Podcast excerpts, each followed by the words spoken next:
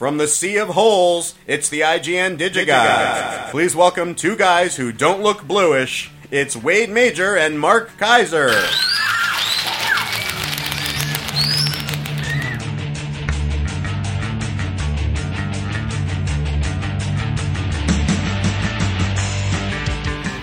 That's right. We don't look bluish. Mark, Yes, sir. uh, Philip Seymour Hoffman. Tragedy, complete tragedy. And uh, you know, I was uh, I work in, at, at an entertainment cable company, and people around the halls were talking about how he he was in he was in recovery Yeah, and he left rehab too soon. yeah.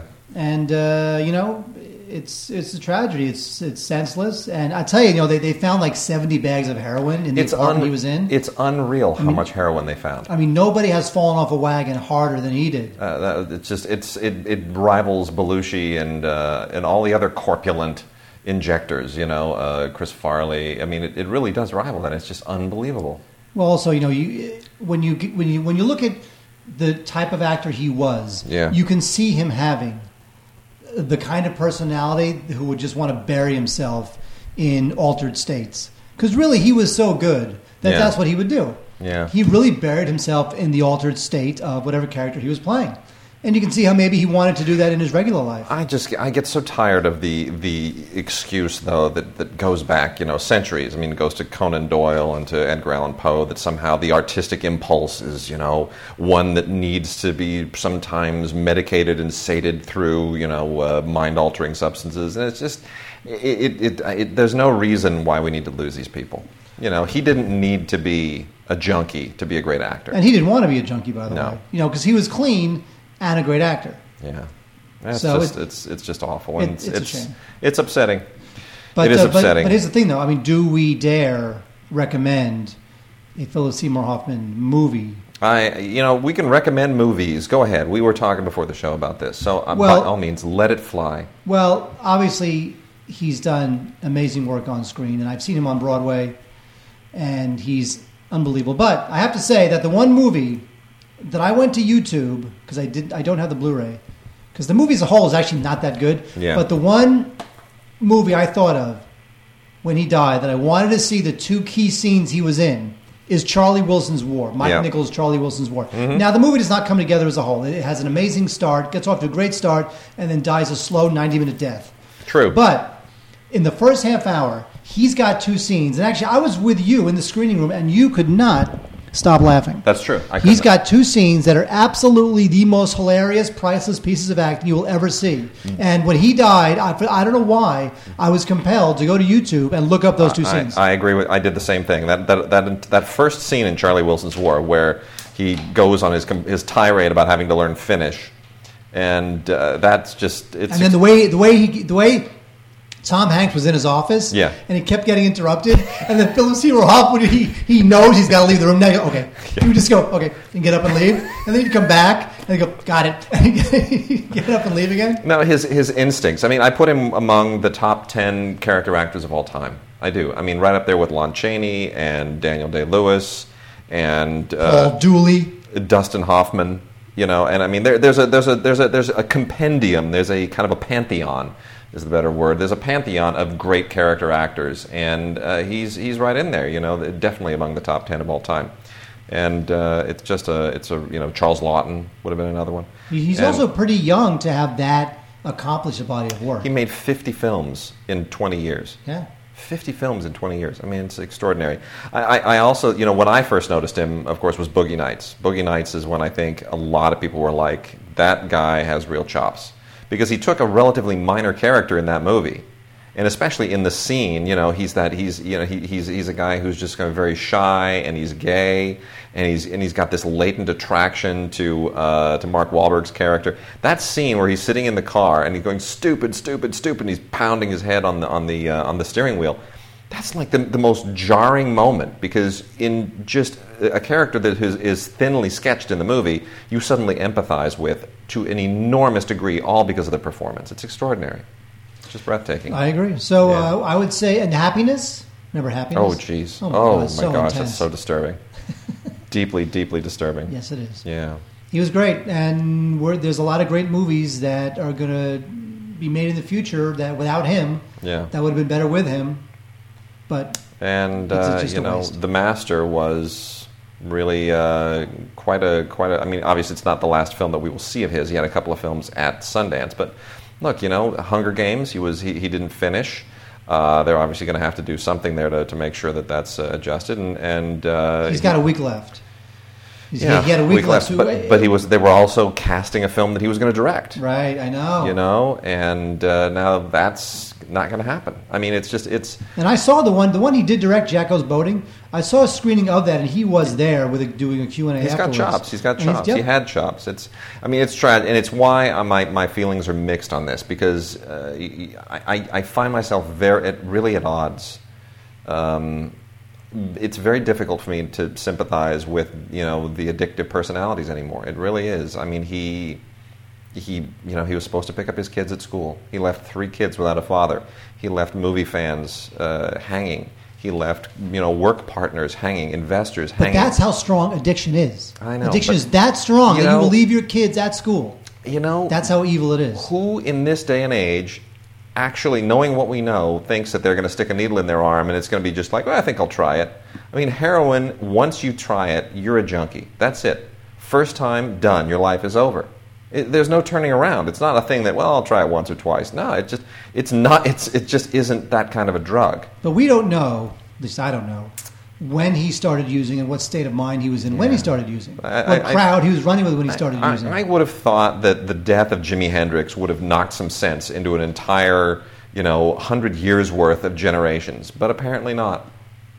Apparently not. no, It's there'll always be criminals. There'll always be uh, you know dreadful- junkies. There'll always be alcoholics. dreadful tragedy. Well, you know what? Let's let's uh, let's get burning on the DVD front. Um, a lot of great Philip Seymour Hoffman performances out there, and and you know he a, a relatively minor part in uh, the uh, the Big Lebowski. That's right. You know, I he mean, looks so he- young there. He was so young in that film, and he just shines.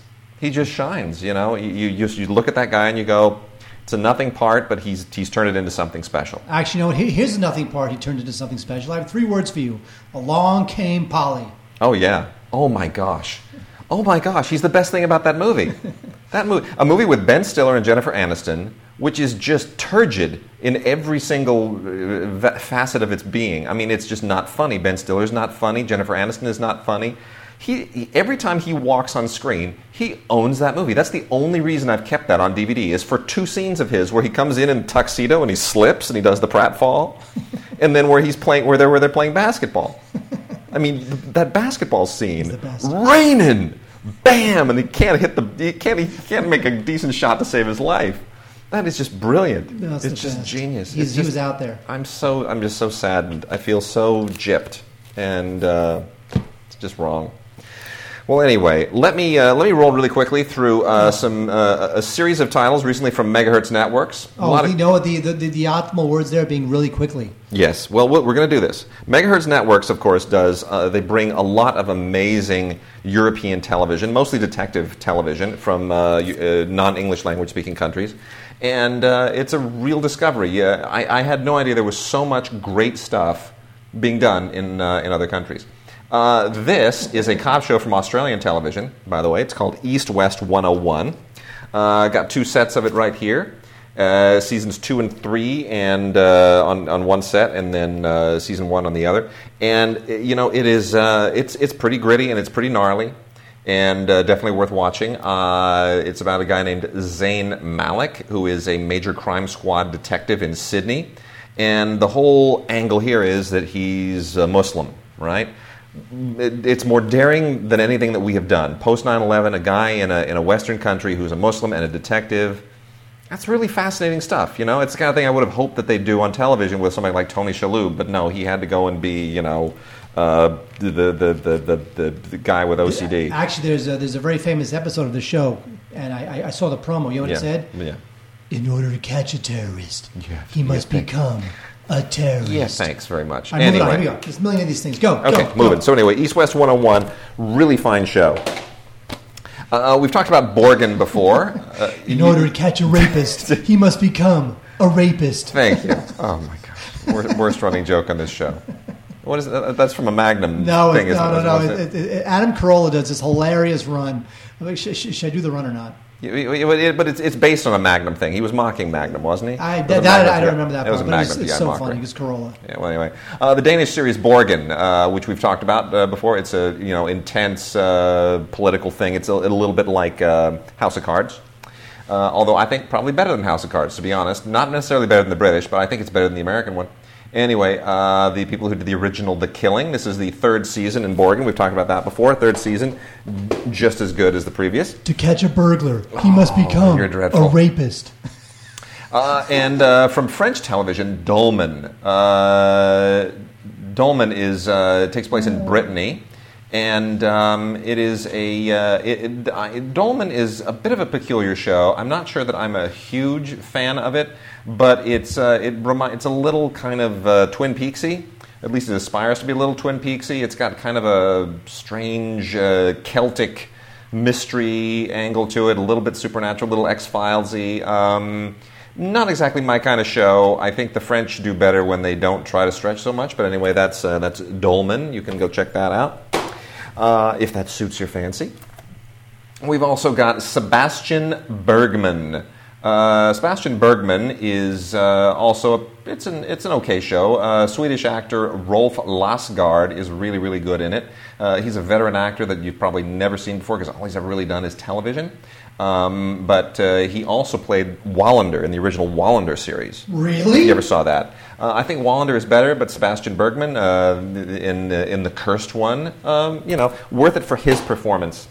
Uh, the Half Brother is based on a Norwegian uh, mystery novel, and uh, it's it's a it's a rather expansive uh, family saga.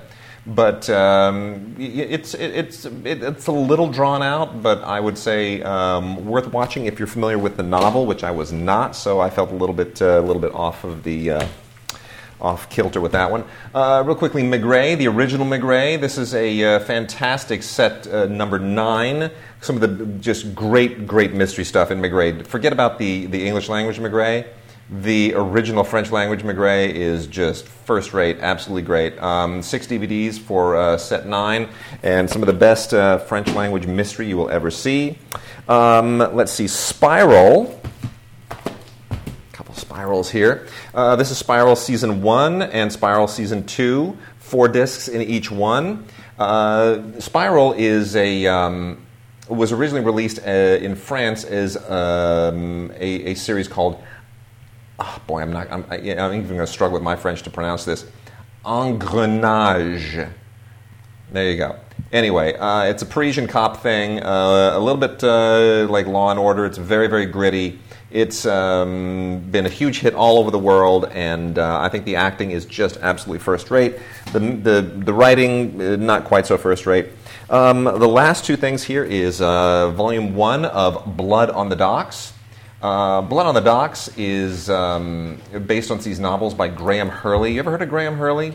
Uh, that's Mr. and Mrs. Hurley's kid. Exactly. Apparently, I'm supposed to know who Graham Hurley was. Anyway, this takes place um, in uh, in France, in uh, in Le Havre, and uh, it's it reminded me. It's very kind of French connectiony. Uh, so I, I, I got I got into the mood a little bit. Didn't watch all the episodes, but um, you know it seemed to be uh, decent enough. And then the last one here that I want to make uh, mention of is the uh, Detective Montalbano series. Huge, huge series. They sent us just a, a ton of episodes and um, it's about 24 25 episodes worth and i've been trying to work my way through them. And um, you know what? It's, it, it, grows on you. It grows on you a little bit slowly.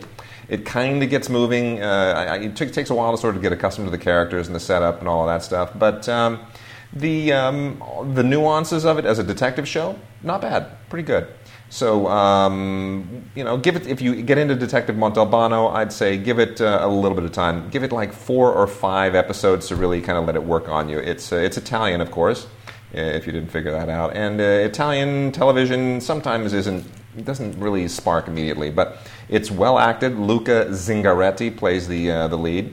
And uh, I guess these are based also on books by an author by, by the name of Andrea Camilleri. I tried to find the books. Apparently, they are not translated into English. So, Detective Montalbano, you will have to discover in Italian.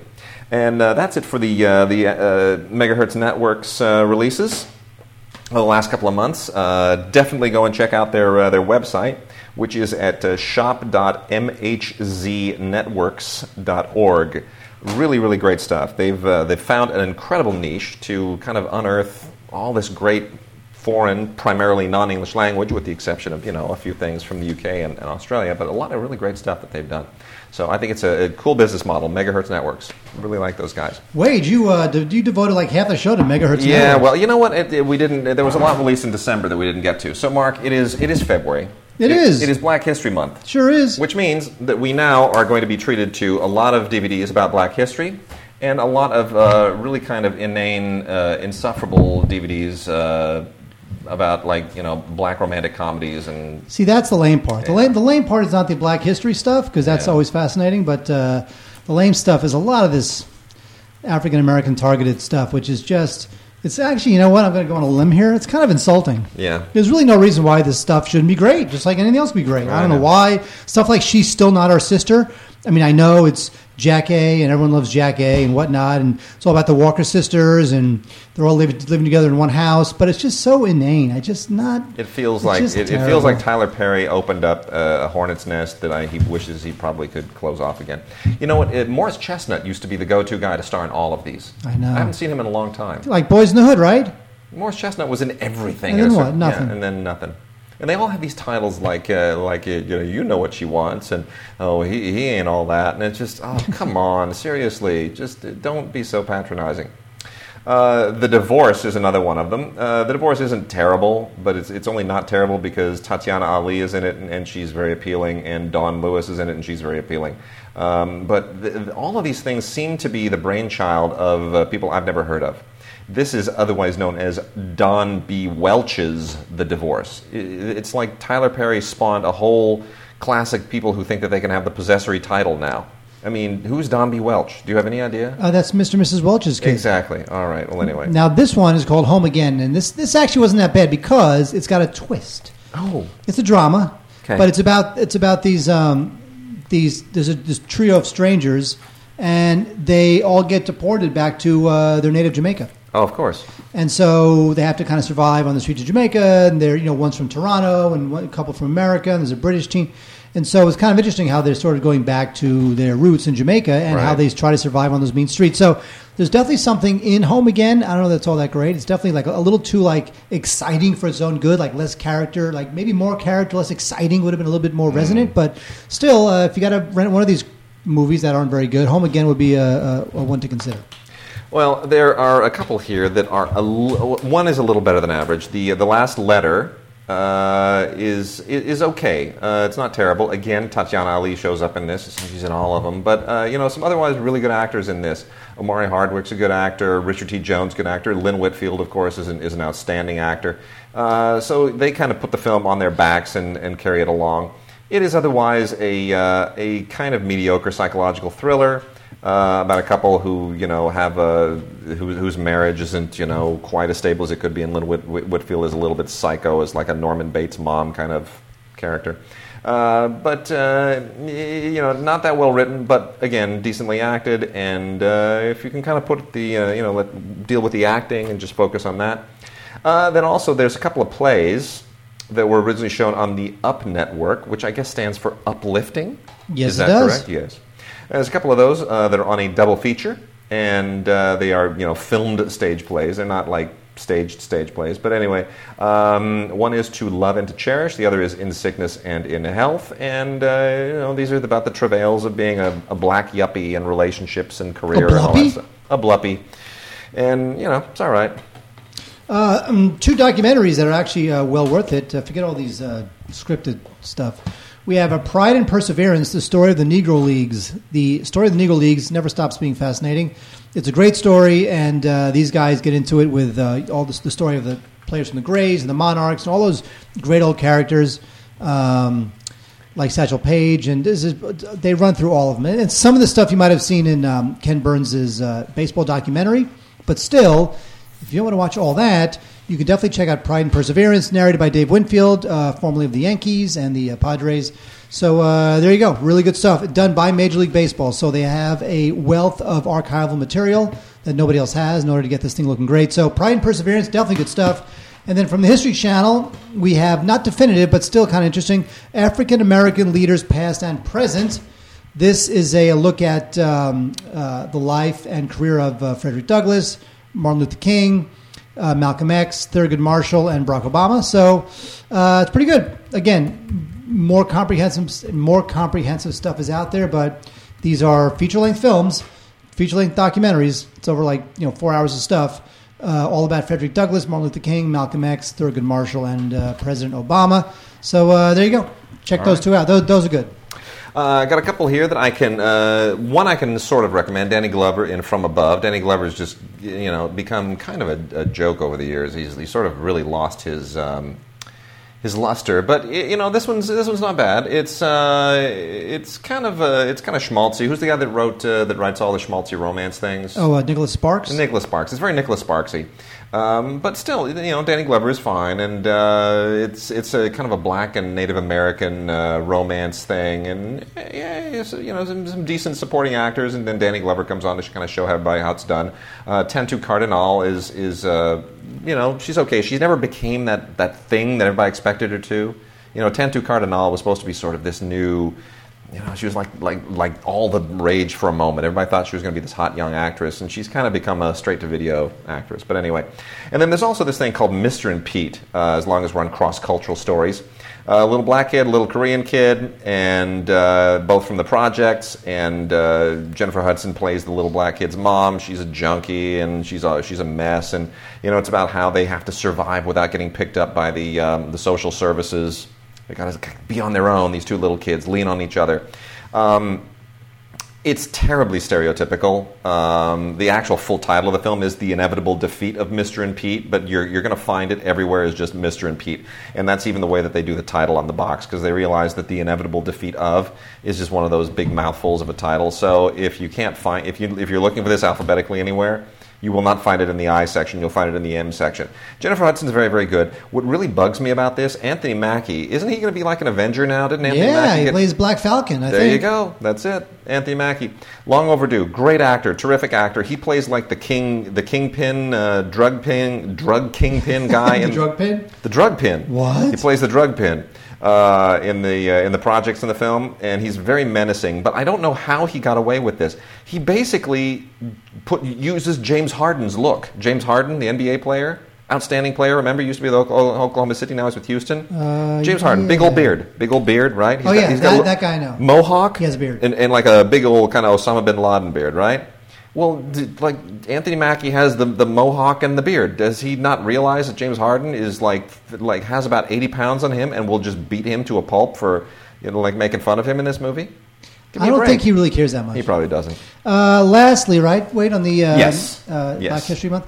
We have actually this is the best of the lot. This is uh, from PBS, The African Americans: Many Rivers to Cross. It's really good. Really good. Really this is good. Uh, great stuff. This is like this like this seems like four hours, and it charts like five centuries of African American history, starting Yeah. with this uh, slave trade in Africa, all the way up to the amazing. uh, The amazing guy, like having like a black president. Yeah. Like who would have thought that 500 years True. ago, they're you know just uh, And- illiterate slaves being carted from Africa, just with the greatest indignity in the history of mankind, next to the Holocaust, and yet now in 2014, black president.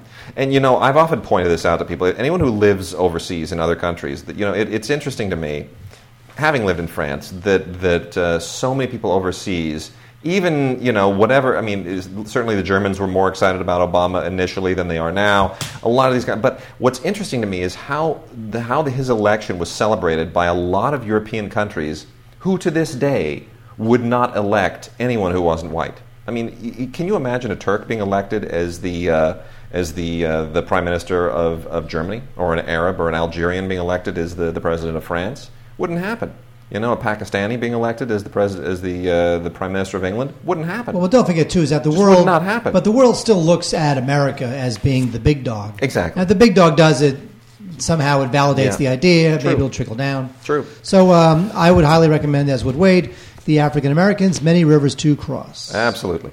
Yay! I highly, highly recommend it. Yay! And then, uh, you know what, Mark? Uh, we should talk for a moment about Blue Jasmine. Uh, because uh, Cate Blanchett is looking like she is the odds-on favorite to win Best Actress, Unless unless this whole nonsense really kind of blows up again.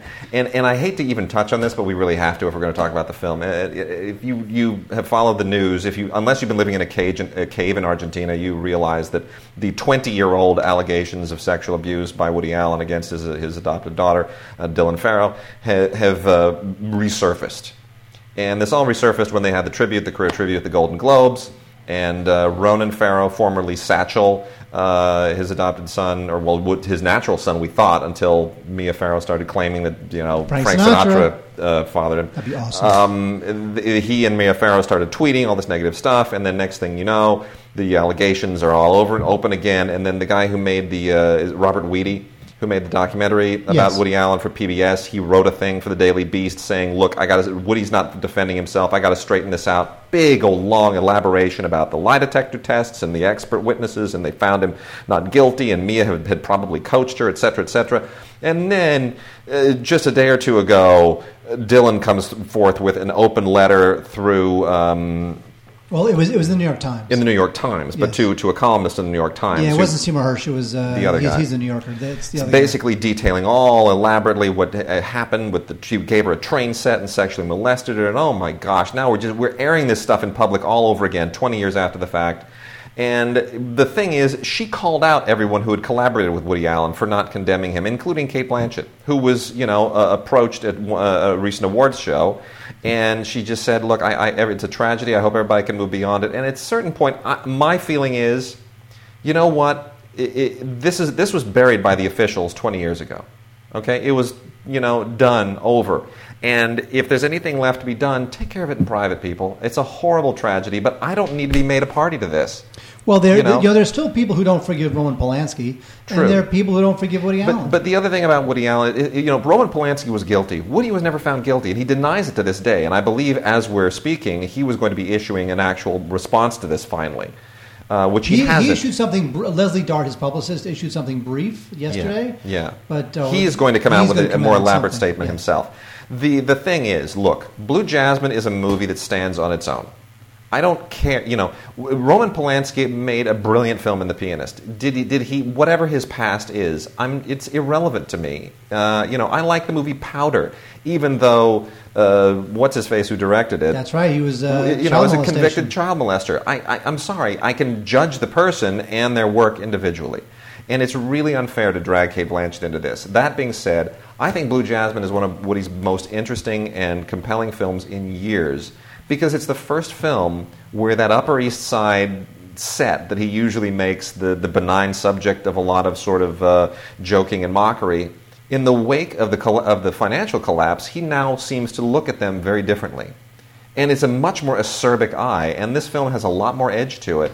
And I was really surprised at just how edgy it really was. I agree. He lives in a bubble that I thought he would never escape. It, Yeah. it, wasn't only an Upper East Side bubble; it was this time bubble where, like, Yeah. he would do films literally as recently as like three years ago, Yep. where people wouldn't would like try to find dates in the personal ads Yeah. in the newspaper. In like 2010, he's making like he's never heard of like J Date or the internet. I Yeah. mean, he's so in his not only financial bubble but his time bubble. Yeah. But now he's finally with Blue Jasmine. He's escaped that, and he's got a lot to say about it, and he's angry over it. Yeah. And I like that. It kind of it, it got him a little bit out of his. You felt like he had. You felt like he was motivated by something. He was driven to write this story. Two interesting points. Uh, the Academy Award nominees in the acting categories. Every single nominee in all the male categories uh, is in a film that's also nominated for Best Picture. All the nominees in the female categories are also Best Picture nominees, except for four. There are two from uh, August Osage County, you know, Julia Roberts and Meryl Streep, who both can get nominated just for, you know, staring at a camera. Turn the, you know, take the lens cap off, even leave it on, they'll get nominated. And uh, Blue Jasmine has the other two, which is uh, um, Cate Blanchett and uh, Sally Hawkins. And I'm so happy for Sally Hawkins. I know, but that's love nice surprise. Nice surprise. You know, and they- they need it. They play sisters, right? And it's it's great. And you know, considering that one is English and one is Australian, and they nail a certain American archetype. Alec Baldwin, how good is he in this? It's just that sleazeball. Yeah, he, he, that wasn't my favorite role of his. He's fine. I That mean, would have been that's a huge that's a part that would have been played, you know, 30 years ago by uh, what's his name, the guy from Annie Hall, um, Oh, Tony Roberts. Tony Roberts, right? That's right, true. right. Blah, blah. blah. So I'm. I hope Cate wins Best Actress. A because she deserves it. B because it would mean that the whole Woody Allen Dylan Farrow thing didn't really sway the vote. Yeah. And also because we have to kind of give Cate an actual award because when she won for The Aviator, Yeah. it was like, come on. I know, I know. It's true.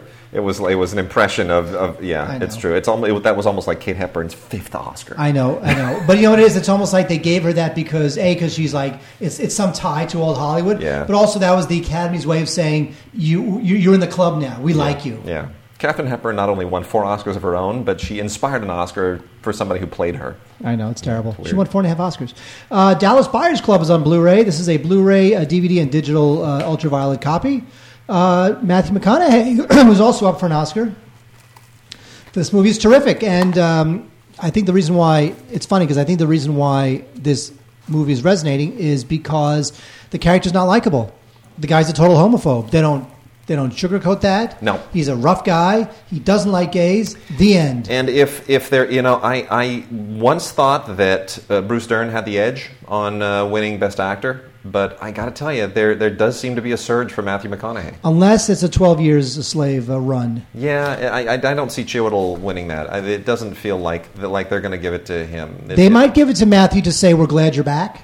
And we're, we're we're amazed that, that you know after all those horrible romantic comedies you you like you're losing weight you're losing your muscle mass you put your the one thing that you were so proud of that you were always flaunting on screen that amazingly chiseled body you sacrificed it for a role I There is something to be said for that Yeah, but, it- but they love that stuff. You know, know whatever. do, like know. De Niro gained 60 Yeah, pounds or whatever. Yeah. Thank God, thank God Christian Bale did not get nominated for The Machinist. He, he For The Machinist, Yeah. he lost weight. But for he- American Hustle, he gained weight. but see he and Matthew McConaughey I still say they both should have been nominated for Reign of Fire I, you know, you and I are the only ones who love that movie. no Tim loves it Really? yeah oh yeah I love Tim, Tim and. I saw that together we just sat there we were just like that movie rocks it's dudes slaying dragons man rock on All right, so uh, we have that. So that's recommended. Uh, Fast and Furious Six. You know what's funny about these movies is that is that even though they're Another terrible, unnecessary death. I know. Well, Paul Walker, that's a whole other situation. But um, you know, I, I have to say, surprisingly, even though I don't like these movies, eh, they do sort of know what they are. Yeah. They they don't really take themselves that seriously. They they kind of understand that they're a little bit stupid,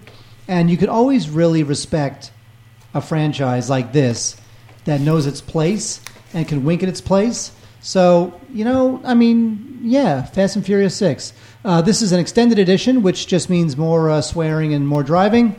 And uh, it's a Blu-ray, DVD, and uh, digital uh, HD, HD uh, ultraviolet copy. It's a great-looking um, transfer. I'll tell you that much. And there's Yep. a bunch of Blu-ray exclusives uh, on here, as well as regular uh, features that you'll additional features that you'll see on the regular DVD, um, deleted scenes and a making of and whatnot. So, Fast and Furious Six. Uh, you know, I mean, I wouldn't watch it again, but uh, why not?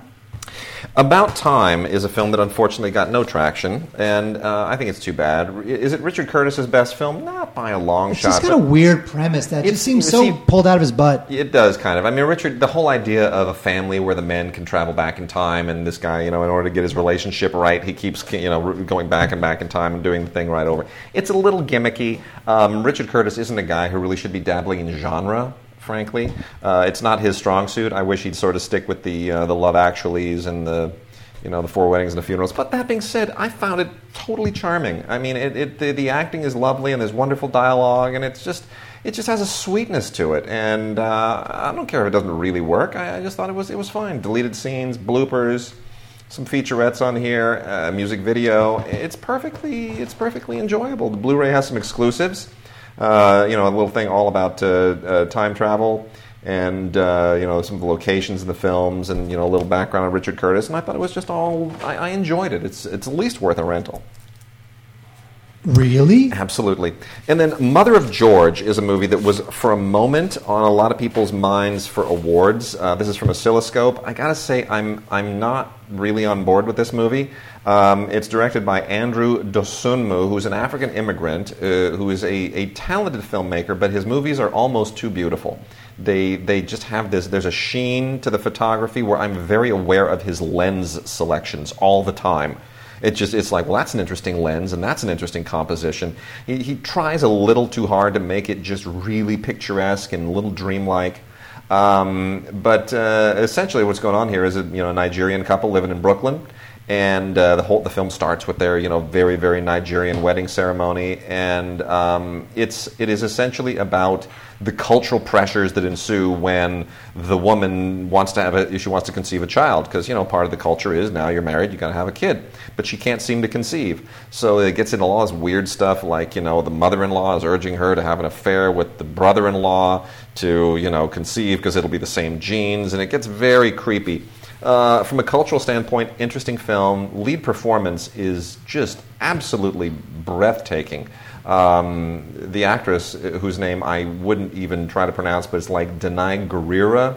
That's probably the best I'm going to do. She is magnificent, and Isaach de Bankolé, who we've seen in a lot of other things, uh, namely French films, as her husband, just wonderful. So great acting, questionable direction, but nonetheless, the director is apparently on to bigger and better things. Andrew Dosunmu has been um, he's locked down a couple of big projects, a couple of big historical projects. So, you know, maybe people are seeing something that I'm not.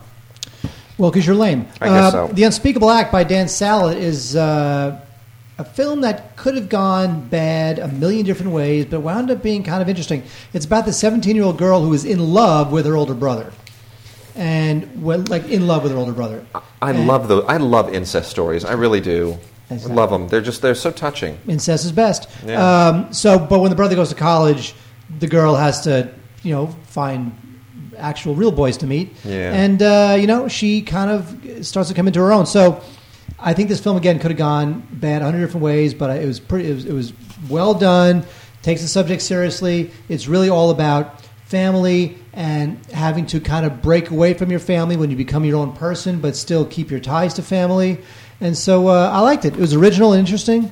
I, I'll, I think it was an interesting little rental if you want some like daring kind of indie film uh, action. Unspeakable Act. Next, we have a film I didn't like as much called Molly's Theory of Relativity. This is uh, about this woman who's an astronomer and she loses her job and then she doesn't know what to do with her life. And on Halloween night, she's visited by a bunch of dead relatives. It's sort of like It's a Wonderful Life for an astronomer Yeah. and it's just very it's a little i mean it's pretty it's not dark. It's more darkly it's more of a dark comedy than it is dark but it's a little too whimsical for its own good. I, I, I- it's a little too weird for me. It wasn't really my thing. Um, finally uh, at least on my pile i have last love with the great michael caine and uh, wade uh, clemence posey. Cle- Clemence Posey. uh, michael uh, caine uh, who can do no wrong plays a uh, professor Really, widower can, he can do no wrong. He's it's true. best. Even He in really Jaws the- 3D. He is my favorite. He's like one of my favorite actors of all time. Uh, I love, love. How can you not love Michael Caine? He's amazing. Of course, Michael Caine. Yeah. Damn it. Anyway, he plays a widowed uh, per, uh, professor. He's living in Paris, and he figures he would just run out the clock by himself in Paris. But he meets this uh, young lady, and they sort of uh, she's a dance instructor played by Clemence Posey. And uh, they decide that they're going to form a little family together. So it's it's kind of cute. It's kind of sweet very bittersweet. Kind of liked it. Interesting. It's always Michael Caine's always watchable. It also features Gillian Anderson, and Gillian Anderson from the X Files has crafted this whole second phase of her career doing films overseas, Yep. which is just bizarre. But she's in that too. It's not bad. All right, finishing off the uh, newish releases, I Am Zozo is a Ouija board horror film. Fill in the blanks. It's like it's either a haunted house uh, or teenagers on, a, on an outing or a Ouija board horror film. It's just, you, you know what's going to happen. Well, the original Ouija board horror film was produced by uh, the husband of a friend of mine. It was called Witchboard. Yeah. And Witchboard Which- which- which- was like in the 80s. Shh, we're gonna, we're, Really? We have Witchboard on Blu-ray today. Really? yes, we do. Believe it or not. Anyway, uh, I am Zozo. It's another one of those. You know, it's like, hey, let's let's play with the Ouija board. Uh oh, who's Zozo? And Zozo presents himself in Jumanji? Is it Jumanji? Um, you know what? Uh, Step Dogs is one of those silly Stupid movies. Stupid dogs. It should this should have been one of those Disney movies. The the you know the the the Air Bud buddies, this buddies, snow buddies. It should have been one of those movies. Basically, they somebody said, "Hey, let's make a movie with dogs that's kind of like um, the Brady Bunch with dogs, like two people who get married and then the dogs are part of the same family, and then we'll make them be like the Odd Couple dogs because they hate each other, and then some burglars will break into the house, and then they get to be the Home Alone dogs." That's exactly what this is. Is it is it funny? I guess if you're four, if you want to set your four year old down in front of the TV, Stupid and, dogs. but otherwise, whatever. Dogs are stupid. Boy band is about a um, a bunch of guys who uh, are, are not really boy band types, but they uh, one of them's a jock, one of them's you know a former figure skater, the other one's a stoner, And uh, by golly, they are going to show you that they can actually be a boy band. And so they form a, the most embarrassing boy band you've ever seen. But it's supposed to be heartwarming. I guess if I were a 16 year old girl, maybe I'd find it heartwarming. That'd be more crotch warming. And then, um, lastly, this just makes me so sad. I, I, I, it just it's so troubling. Jeremy Irons is in Night Train to Lisbon. Uh, which did not get a theatrical release. This is from Lionsgate, and uh, it's basically about a, uh, a, Swiss professor, played by Jeremy Irons, um, who uh, goes to Lisbon to, um, you know, meet a, he's met a woman, and um, it all takes place. It's, it tries to set itself against a historical backdrop of, you know, some Portuguese history, and I, it, it means to be this kind of grandiose historical melodrama, and uh, unfortunately, it just doesn't it doesn't work. And it's uh, it's another failed English language attempt by Bille August, who is one of my favorite directors in the world when he's working in Scandinavian languages. But when Bille August does stuff like Pernilla Sense of Snow, uh, or uh, or the um, the, uh, the, the the South American thing. What was the uh, House of the Spirits? Right. Oh my gosh, why can't he make English language films work? Don't know. But the good news is that Jeremy Irons just landed himself a big role. Yes, he did. Yes, he yes, did. he did. He is he is the new Alfred. Yeah, it's not, bad. I, I guess I'm not sure. I uh, Can't be Michael Caine. I'm not sure I like done that. Really? I'm not sure I like that There, because there, aren't many actors who he's too Alfred. he's too patrician to be Alfred. You But know. no, but that's good because he's supposed to be. Uh, you I know, guess. Wade, you're giving me this, aren't you? No, I'm not. You're giving me that, aren't you? No. I don't like No, you I'm not. anymore. Wade, uh, we got two must buys from uh, Criterion. Yes, we do. As they start, uh, as they start transferring all their DVDs to Blu-ray. Yes. Uh, Jules Dassin's Rififi. oh gosh, best opening of any movie ever. It's not just the best opening; it's got a classic um, mid-film heist scene. It's pretty much. So fantastic. I mean, what would you say? 30, 30 minutes or something? It's like, it's like 20 minutes. It's like 20 minutes, It's like 20 no minutes. dialogue. It's just it's just breathtaking. It's, it's, it's a 20 minute sequence where these guys break into a uh, break in. It's like a jewel heist, and the actual heist is 20 minutes, no dialogue, and it is absolutely riveting. It's great. It's like the ultimate heist movie. I think it's great. This is. Uh, I love Jules Dassin. He's a terrific director. Done a lot of good stuff. This is probably his crowning achievement for me. Um, so, although I do love Naked City, but anyway, uh, Rififi is a must-buy. It's um, it's from 1955. Uh, Criterion they did a pretty good job on the um, on the extras. Extras, although they, they have done better jobs in the past. Here we only have a uh, interview with Jules Dassin from uh, 2000 and uh, some set design drawings. So they, they, they've done better when it comes to extras. But you know what? It looks really good. I don't know what print they use, but they cleaned it up really nice. And the best part is that the movie's great. So Rififi from 1955, Jules Dassin, a must buy, um, or will personally come through your internet cable and strangle you. The uh, the other criterion is Jules and Jim, the uh, the Francois Truffaut classic, of course. Jules and Jim, the, the kind of the original Menage a Trois movie, or the two guys and a girl movie. Uh, uh, you know what? Jules and Jim is just magnificent. 1962, beautiful black and white, uh, loaded with extras that will just make your head spin, uh, including a. Um, uh, bits from Truffaut's first ever appearance on American television in 1977, with uh, interview with the uh, New York Film Festival director Richard Roud, and excerpts from uh, a seminar he gave at the American Film uh, Film Market uh, Film Institute in 1979. Uh, it's just it's just extraordinary. Everything you ever wanted to know about Truffaut is on here, along with, of course, the dual format Blu-ray and DVD of the movie, two DVDs and one Blu-ray. Uh, it's just great. If you you know take whatever Jules and Jim version you have, and there have been a few going all the way back to Wellspring when they came out with one, and just get rid of them. This is all you should have. You can watch it in the car, you can watch it all day long, and you should. It is magnificent. And then uh, wrapping out the foreign language stuff real quickly, uh, the uh, two chapters from the uh, Paradise series by Ulrich Seidl, which I'm not a huge fan of. Our friend Tim is a, is a big fan of this uh, this trilogy, Paradise Hope and Paradise Faith. Um, you know, it's uh, Seidl meant to sort of make movies about real women and real people, and uh, you know, the the idea of sort of being set upon in life. And I guess it's not like Kieslowski's Three Colors trilogy. It's not nearly that well worked out, but uh, there, you know, some decent drama and some interesting filmmaking in both of these. So they're from Strand. I, again, I can't fully recommend them because I don't think Seidl is that interesting of a filmmaker, but some people really love the series. And then lastly, a film that I just think is just staggeringly stupid. And I, I just don't know where this came from. Moon Man. Have you ever heard of the book Moon Man? Apparently, it's a kid's book that a lot of people love. I have not been a kid for many years. Oh my gosh! It's just this is a French film that's in English, um, and it's just the stupidest animated movie I think I've ever seen in my entire life. This little white guy who, and I mean white, not Caucasian. I mean he's a little white man, all white, who lives in the moon, and he comes down to Earth.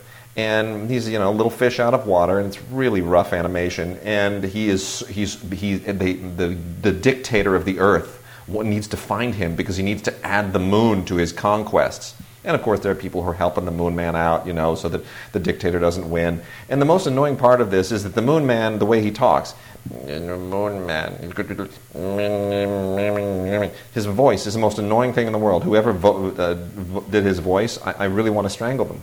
It's just, it's Well, really, it's so director. irritating. Really, the guy who did the voice was only doing the director's bidding. So So irritating. you should be killing the director. so irritating. I can't even tell you. I can't. I don't even know where to begin on how irritating it is. Um, uh, talk about some uh, previous releases, uh, real quickly. Uh, Twixt came out last year, and we finally got a hold of this. And this is well worth talking about because this was. Uh, not released in theaters, and then it was um, completely ignored in, in home release, and almost no one realizes that Francis Ford Coppola made another movie one of the greatest filmmakers of all time, greatest American filmmaker certainly of the last 50 years. And uh, he made a movie based on a dream of his, and it uh, went nowhere. And it is a little obscure. It only has a, uh, a documentary by his uh, one, his other daughter on this, uh, Gia Coppola. Or there is G, no Gia's um, is G, Gia's his granddaughter, right? I believe so. Yeah. Yeah, he's his granddaughter. So she made a documentary uh, about the film, which is on here. Uh, and I think she has a feature coming. Didn't she just cast a feature? Yeah. Star Wars. Yeah, thank you. Whatever. Anyway, uh, no, know. this is this is this is basically a horror film uh, starring Val Kilmer of all people, who's surprisingly good. But it is um, it- it's all you know. Val Kilmer is investigating a murder, and he you know he's a writer, and he's you know kind of trying to put together source material for his novel. And uh, from there, it just becomes this really really chilling uh, panoply of, of images and ideas and twists and turns, and it doesn't really work as a narrative, but as a mood piece, it's really extraordinary, and presumably based on a, on a dream. Um, uh, Fanning is terrific in it. Bruce Dern, not as good as he is in Nebraska, but certainly very good. And I gotta say, as an as an addition to the uh, the body of work by Francis Ford Coppola, it is absolutely worth uh, checking out. I, I thought it was a, a fascinating film, impossible to market on any level. Uh, so I understand the reluctance, but still, it's a Francis Coppola movie. You really should be able to market it as just Francis Coppola, the director of the freaking Godfather and Apocalypse Now, and Peggy Sue Got Married in the Cotton Club, has a new movie. Maybe you ought to go see it. But this is part of Coppola's like late career thing, where he just Yeah. wants to do these little movies. Just go little to Romania and interesting. shoot, and that's, that's, it. Yeah, We said that's it at the same time. yeah. Uh, a movie I did not like is uh, Berberian Sound Studio. This is a weird combination With a terrible commentary on it, by the way. By Wade Major. No. Uh, this is a weird combination of like De Palma's Blowout and Cronenberg, where Toby Jones, who I like, and whose career, speaking of like character actors, you know, Toby Jones, Who played, also who played played Co- Capote. Capote, yeah. Um, Toby Jones plays this uh, sound engineer, and he goes to work on this uh, this you know this horror film, and he winds up getting so transfixed by the movie that he loses his grasp on reality, and it's just it's just a little it's it's, it's I mean it's not a Hammer thing. I, I wouldn't call this like a Hammer psychological thriller, would you? A Hammer type thing? I wouldn't, I Yeah, don't not so call much. it that. But uh, it just doesn't. It's not that scary. It's a little bit silly, and um, I was not a big fan of this movie. So, uh, but if you like that stuff, go for it. Berberian Sound Studio. Uh, Oh, you're not going to give me that, are you? No, What? no. I don't like you. I know. Another Criterion, starring a man who I saw in an absolutely terrible movie last night, which I can't talk about because it's getting released in, uh, theatrically on Friday, and I have to talk about it, unfortunately. James Caan now makes crap movies, but uh, he once upon a time made movies like Thief, and so did Michael Mann, and this is a dual format Criterion release of the original Thief, which is just sensational from 1981. This is the movie that basically launched Michael Mann uh, as a guy to be reckoned with, you know, and then he went on to really do a handful of movies that, that didn't quite measure up. But he made some good movies afterwards. You know, there's some stuff in there like uh, Last of the Mohicans and uh, Oh, The Insider? you kidding me? yeah, the, oh, The Insider is the best film he ever made. But Thief really launched everything, uh, and it is a fascinating film. One of the best performances you'll see from James Caan, and uh, really, really well put together. Audio commentary with Ma- with uh, Michael Mann and James Caan. Um, uh, interviews with both of them, as well as Johannes Schmoelling uh, from Tangerine Dream, who of course did the amazing music. That was just that was when they were doing everything from you know Risky Business to the the score for uh, Legend that replaced the Jerry Goldsmith score. Mistake, but still, um, really, really a good set, uh, DVD and Blu-ray, and um, you got to add that one because Thief is one of the great films of the '80s. And then we also have a couple of exploitation films from Scream Factory, which is the Shout Factory uh, uh, genre label. Uh, both of these are relics of the 80s when you actually had Scream Queens, and one of them, Mark hinted at earlier. And the other one has the same producer, it's the same company. Yes, Same, same. Uh, if you look at the uh, credit bed, you'll see Jeffrey Joe Frey is the producer of both. correct. And the same director of both, Kevin S. Tenney. And uh, the you know Witchboard we mentioned earlier. That's the original Ouija board movie. Uh, really pretty terrible, but but kind of funny by present standards. And uh, the other one is Night of the Demons, which I all for some reason I just thought it was kind of scary at the time. And watching it again, I thought, what was wrong with me? It was 1988. I was an adult. What the, I'm serious. Why did I find this scary? And I guess it was just bad makeup.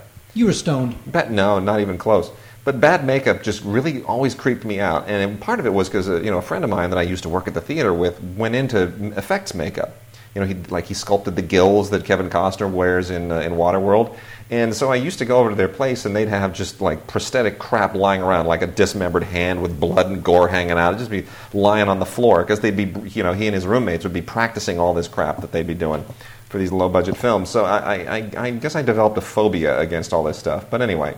Uh, so Night of the Demons and Witchboard are both out there from uh, Scream Factory on Blu-ray, and if you are kind of a nostalgia junkie, I guess you'll enjoy them.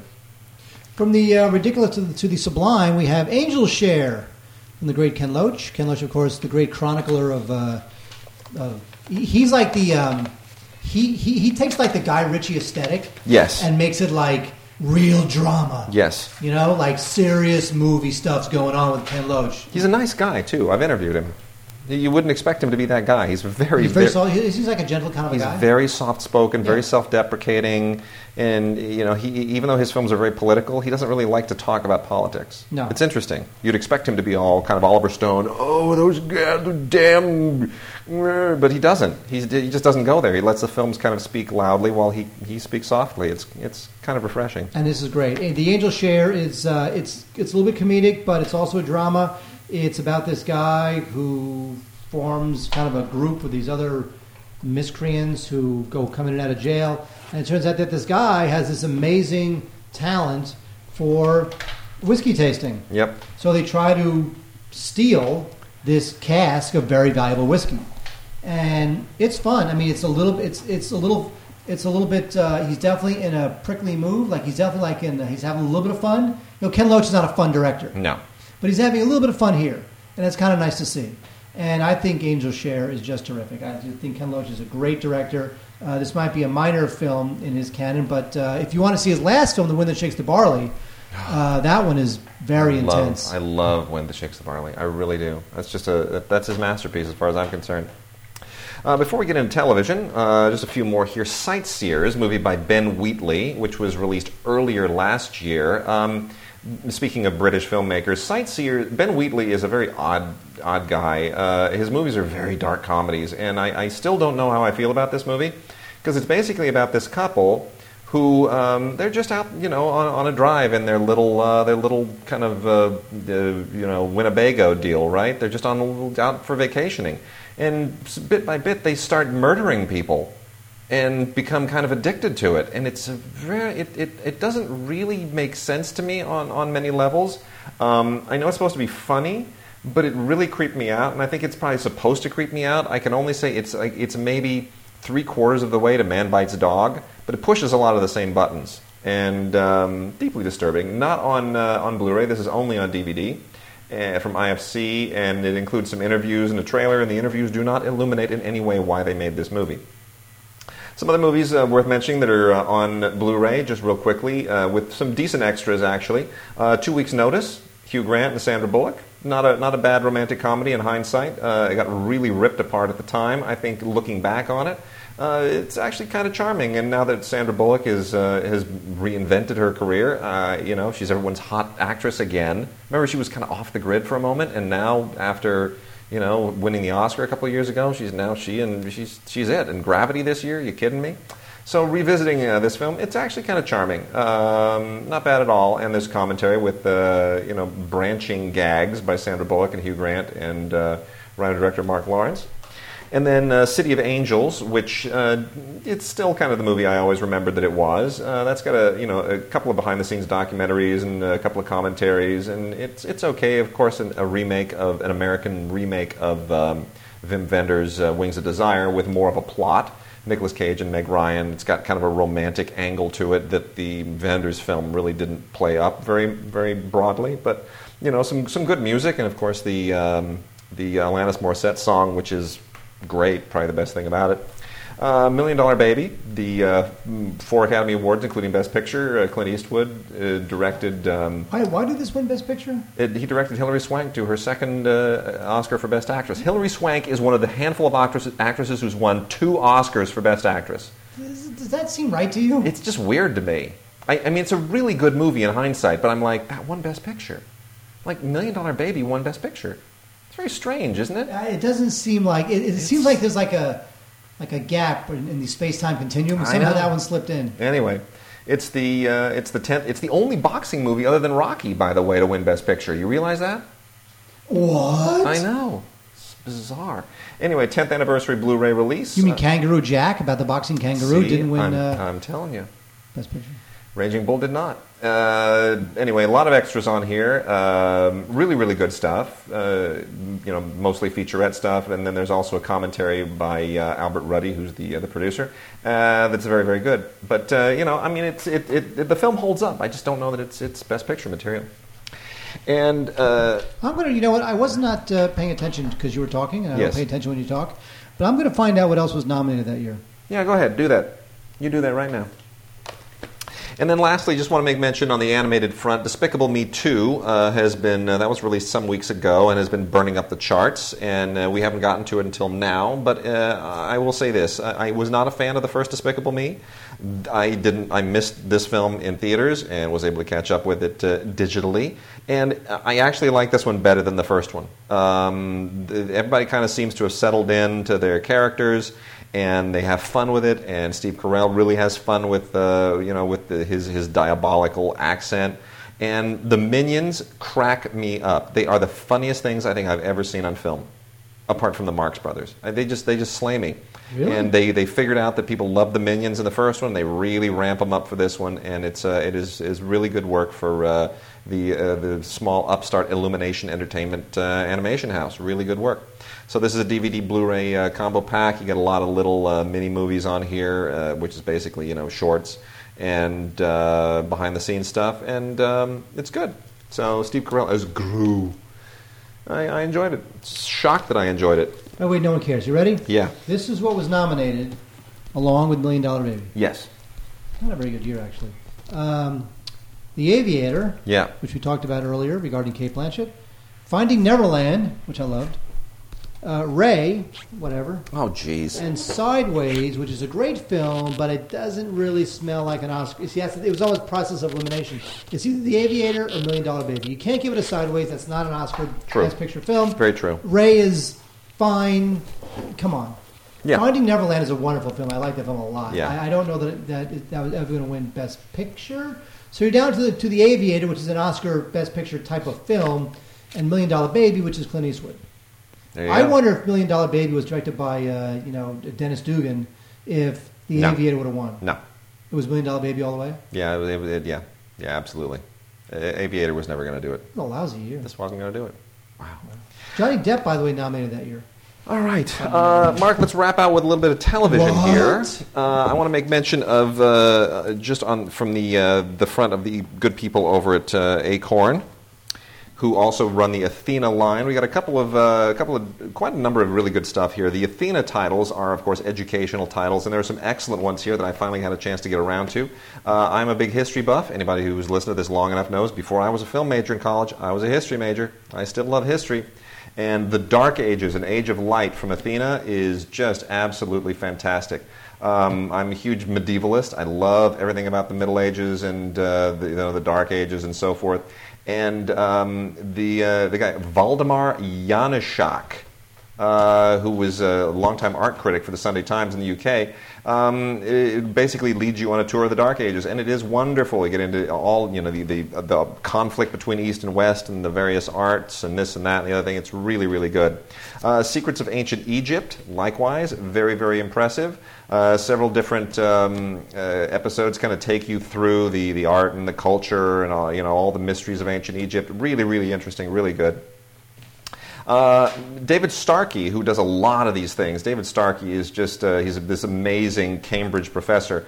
Um, he takes you through uh, music and monarchy, which is looking at British royal history through music. He's using music as like a historical guide, and uh, it's great. You learn all about basically what music belongs to what era, which is fantastic.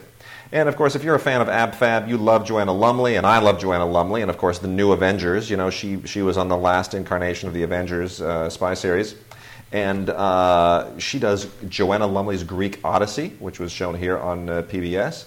And, uh, you know, it's fantastic. She's just a wonderful tour guide of all of the beauty and the, the, the history and the culture and the art of Greece, and uh, fantastic. Could not be better. So, uh, Greece, of course, the cradle of civilization. You realize that, don't you? We all owe Greece a huge debt. Well, Greece is the word. Yes, absolutely. And then, lastly, from uh, on the Acorn front, a lot of Agatha Christie stuff. Uh, Poirot series seven, eight, nine, and ten uh, starring David Suchet or Suchet, depending on how if you want to be uh, French or English about it. Uh, all of them on Blu-ray now from Acorn, and uh, I still find him the quintessential Poirot. All apologies owed to. By the way, they're doing Murder on the Orient Express again. I know. Why? I don't know because it's cool. No, stop that. Don't do that. Stop it. It was done. It's been done several times, and all, they're all fine. We don't need another one. Good grief. Anyway, uh, so these are all terrific. All of them now in the original UK broadcast order which is important because you see him kind of developing the character. Yes, you don't. And then the complete collection of the Agatha Christie Hour, which is uh, 10 stories that are all kind of, you know, I mean, some better than others, obviously. They're all kind of second tier for me. Um, I, I, read some of these in the, uh, their original text form, and, uh, you know, it's all right. I mean, it was aired here on television and it did all right. And then lastly, the Queen of Crime collection, Agatha Christie's Queen of Crime collection, which is three Agatha Christie mysteries uh, Sparkling Cyanide, Why Didn't They Ask Evans, and Seven Dials Mystery. These are better, much more nicely done, and uh, highly recommended. Wow, Major, everyone. There you go. All right, uh, a couple TV uh, Blu rays before we uh, wrap it out. DVDs also. We have the following. This is the Kevin Bacon Fox show. Uh, he plays a uh, FBI agent who had uh, captured the serial killer back in the day, put him on death row, but he's escaped. Wade, he's escaped, and uh, now he's got these uh, these minions who will do his bidding. Kevin Bacon has to uh, wade his way through the minions and um, get to the mastermind that he put in jail nine years earlier. this show was a mild hit. It wasn't a super duper hit. It was pretty atmospheric. It's Kevin Williamson. He's the guy who did Scream and The Vampire Diaries. So uh, yeah, it's okay. Uh, 15 episodes, season one, bunch of special features. Uh, there's a season two of following, of course, um, starts up soon. Season seven of uh, Burn Notice. This is the final season of the show. I don't know how this thing went seven se- uh, seven seasons. It's it's, uh, it's, it's a, a, mystery to me. All, all these USA sh- shows mm-hmm. are just interchangeable and all terrible. In fact, I'm not even going to talk about it. It's stupid. All now, right. finally, Wade, the only thing we really care about. Now, yes. wait. Now, do you want to end on that? Or do you want to end on this? We'll end on that. I so let me just. Re- we should. I'll make quick mention here. Uh, Treme is out now in the complete series on Blu-ray, which includes a bonus disc, and this has just a, a gigantic ton of uh, music video performances on it. And I, there's sort of no point in going into any elaborate uh, detail on this. If you've seen the series, you know what it is. It's whole carnival-like phantasmagoria, uh, the whole uh, New Orleans, you know, mania that is in, in, injected into this uh, constantly. It's now off the air. It's done its run, like all these HBO shows, and you can now get the whole thing in a great big fat gob packed, gobsmacked uh, Blu-ray set. And uh, the only people who are going to want this are people who just really, really love the show. Great gift for anybody, but if you didn't love the show, you're not going to love it. And then uh, last on my list is the Starz original The White Queen miniseries, which uh, got ripped to pieces in the reviews. And when I finally got a look at it, you know what? I like it. Doggone it. I really like it. It takes place in the, uh, the mid 15th century. And it is uh, essentially a War of the Roses, uh, you know, political intrigue over who's going to actually, you know, rule England. And uh, knowing a little bit about that, you know, between when the House of York and the House of Lancaster had their big battle, it was, you know, sort of the essential British Civil War.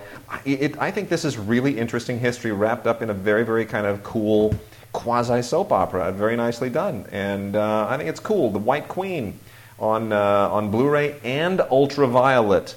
If you want to watch it on your iPad while you're driving, it's a great way to not have an accident. Well, actually, it, it's a great way because the, the show is not that diverting. That's right. All right, Wade, we have one more thing to talk about. Yes. And if we don't talk about it now, the show will explode. Mm-hmm. Wade, there, there used to be a sitcom called Alice. Oh. And Alice starred Linda Lavin. Yep. And, who's, who's uh, a neighbor of mine, by the way, you know? By the way, I uh, when I came uh, when I came up the uh, drive here, Yeah. I saw a deer. Well, uh, good. I did see a deer. Uh, anyway, so um, there was a bunch of spin-offs of Alice. Actually, there's really only one. Only one. Well, there's Mel's Diner. Yeah. that was a spin-off of Alice, right? Yeah, uh, yeah, yeah. It, it Well, wasn't Mel's Diner? I thought was there. There was a Mel's. No, I can't remember. look that up, Wade. I- I'll, I'll look it up. Make yourself look it useful. Yeah. But the one that we love the most is Flo. This thing was in the early 80s, actually 1980 to 1981. It's all about Flo, the sassy, gum chomping waitress who would tell all the customers to kiss my grits. Mm-hmm. She wound up with her own spin off. And uh, the show was. Um, Well, Alice was based on the Alice doesn't live here anymore. The 1974 Scorsese. Film. yeah, the Scorsese, which Yeah. is like like that Alice and the Scorsese Alice, two different types of Alices. I know. It's, it's almost like the, the, the Ron Howard Parenthood and the Parenthood now on NBC. Two different types. No, it was, it, Flo was the only spin-off. Really? Yep. What there was? Look, look up Mel's Diner.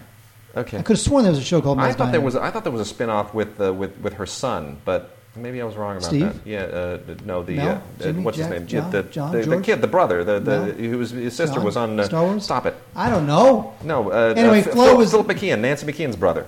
Oh, really? Remember, she was on uh, di- uh, Different Strokes or no, Facts of Life. She was on Facts of Life. Nancy McKeon. Remember, she was she was Jo, the Terrible. tough girl, Terrible. the one the one we all loved growing up. Anyway- you didn't, you didn't watch Facts of Life, did you? I, I know I did actually. I did. Uh, anyway, the whole the whole idea of this conversation is that Flo sucked, and uh, there was only 29 episodes, and they're all on this DVD. A couple good um, guest stars though: Forrest Tucker from F Troop, uh, James Cromwell, who's done a lot of work, uh, Robert Englund, who played uh, uh, Chucky, to one of those Mm-hmm. horror guys, and uh, he, he he played Chucky. No. And uh, Vic Tayback, who played Mel in a show that I thought was called Mel's Diner, but I guess there's no show No. called Mel's Diner. No, no, but Vic Tayback also. Let's not forget piece of the action. Fizzbin. Yeah, That's right. the best. Yeah, Anyway, Flo, the complete series is now on DVD. Please avoid it. absolutely. All right, that wraps it out. We will uh, we will be back next week with more fun and frolic. Is that a good out? Is that an outro? Fun, and frolic. Fun and frolic await.